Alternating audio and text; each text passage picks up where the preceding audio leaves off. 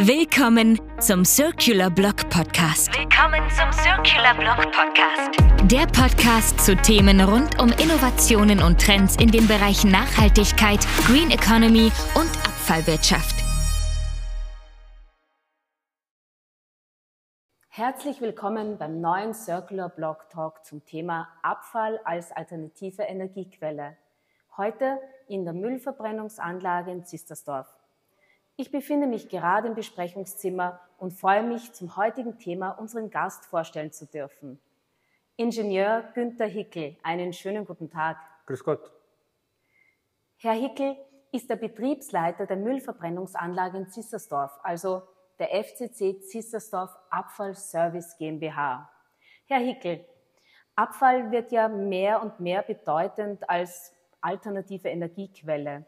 Was genau ist eigentlich eine Müllverbrennungsanlage und was bedeutet thermische Abfallbehandlung in diesem Kontext?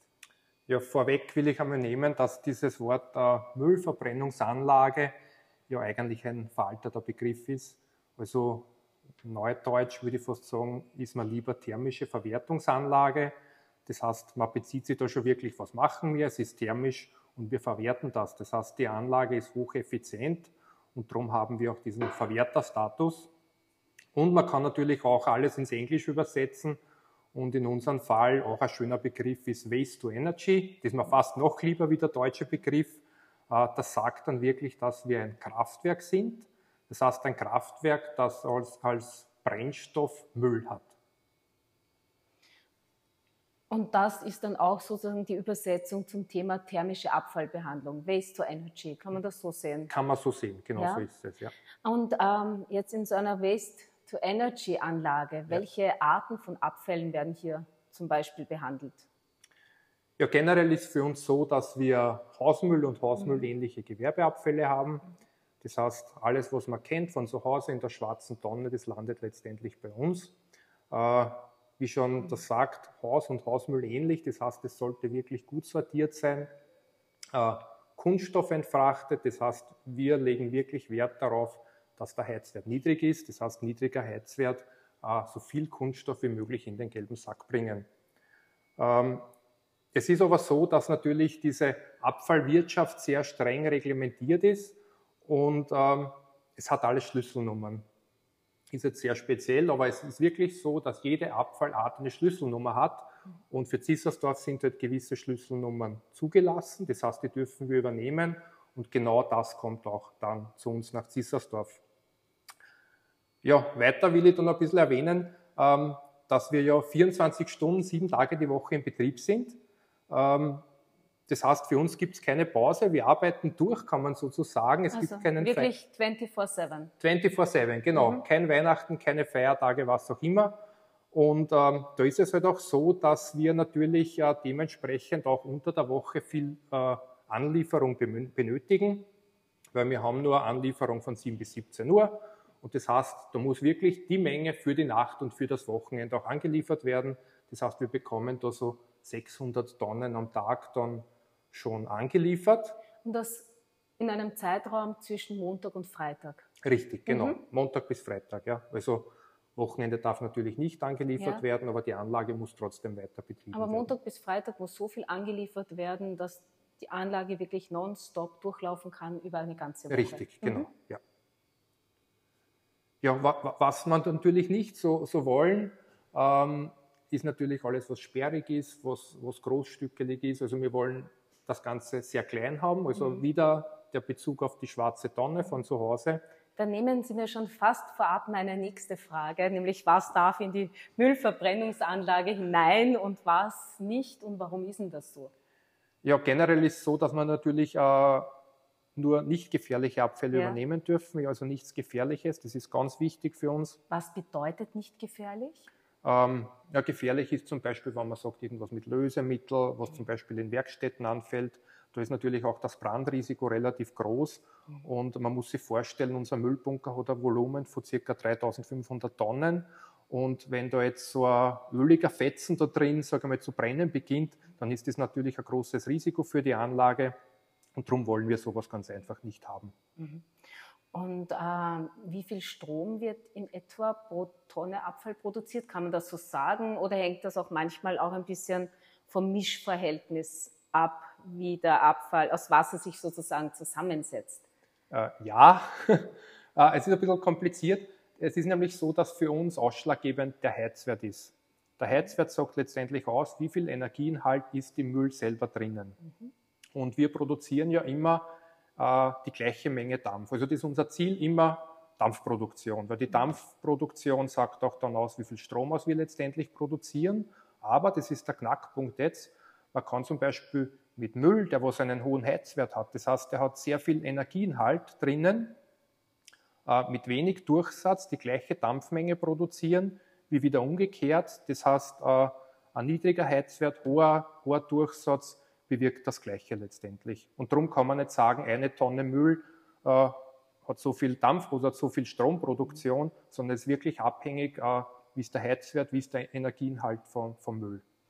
Bedeutet das auch, ähm, dass Sie als Müllverbrennungsanlage ähm, einen Zielwert haben, einen Zielheizwert haben, den Sie sozusagen im Schnitt erreichen möchten und dementsprechend dann auch den Müll mischen?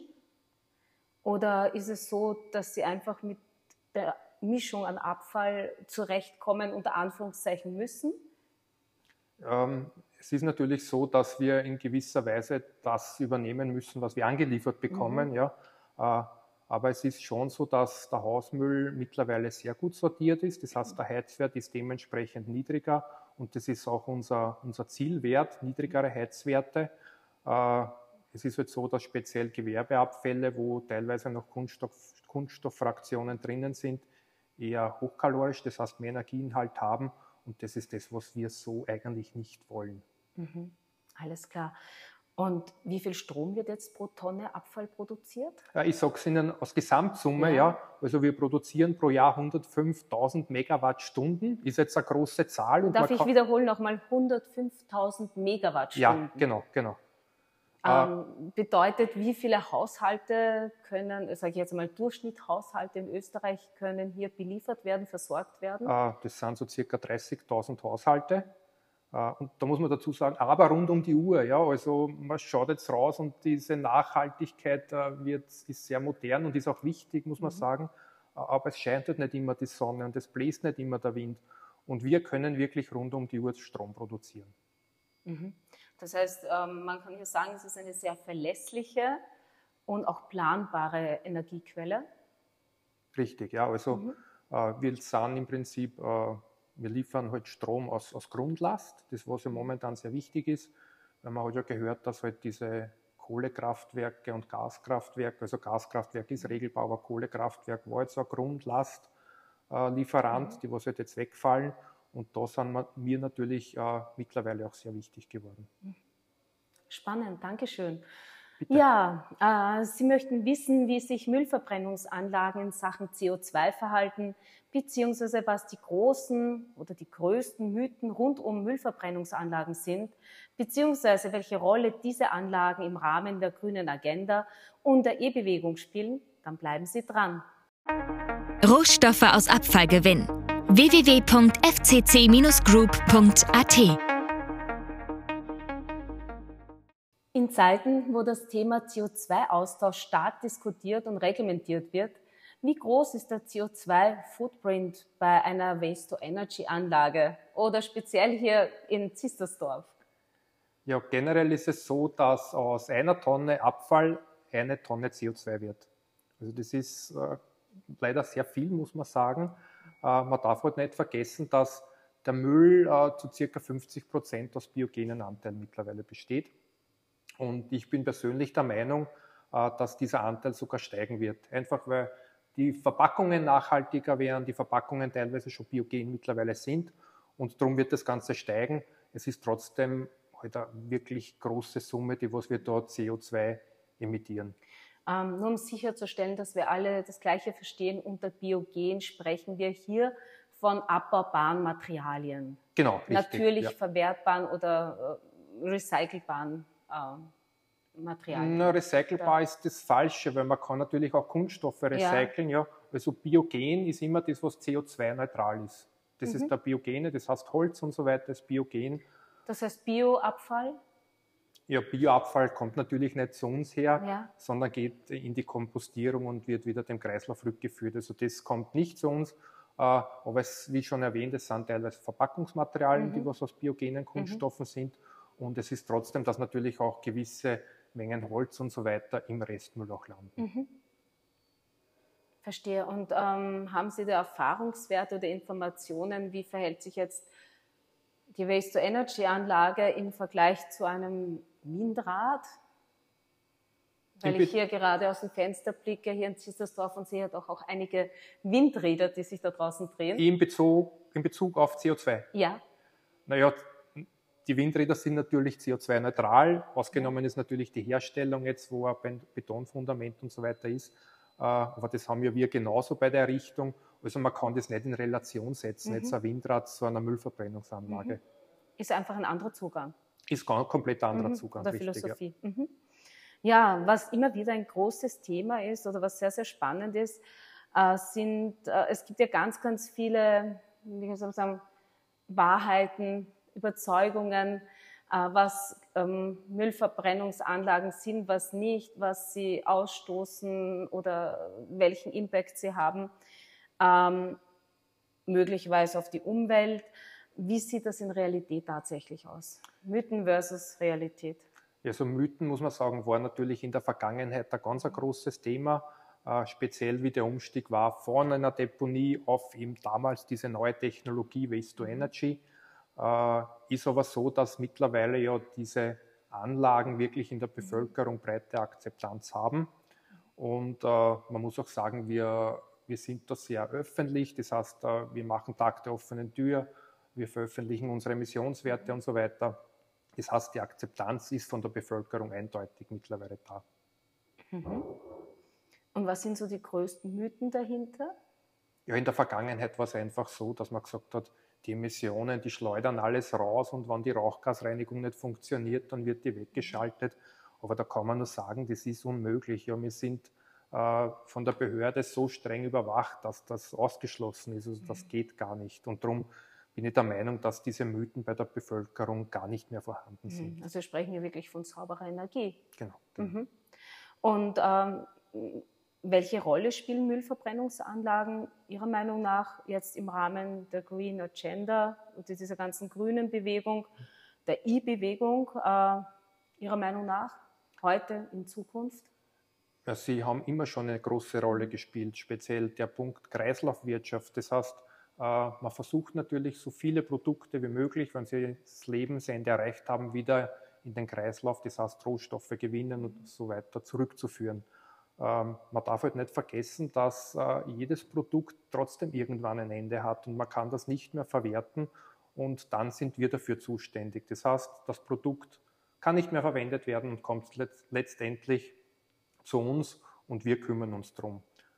Das bedeutet aber umso mehr, wenn ich das richtig verstehe, Herr Hickel, dass äh, die Müllverbrennungsanlage einfach, egal in welche Richtung wir uns ähm, in Sachen Energiegewinnung entwickeln, immer ein wesentlicher Bestandteil bleiben muss, weil wir werden einfach nicht verpackungsfrei oder abfallfrei ähm, ähm, leben können jetzt als Gesellschaft.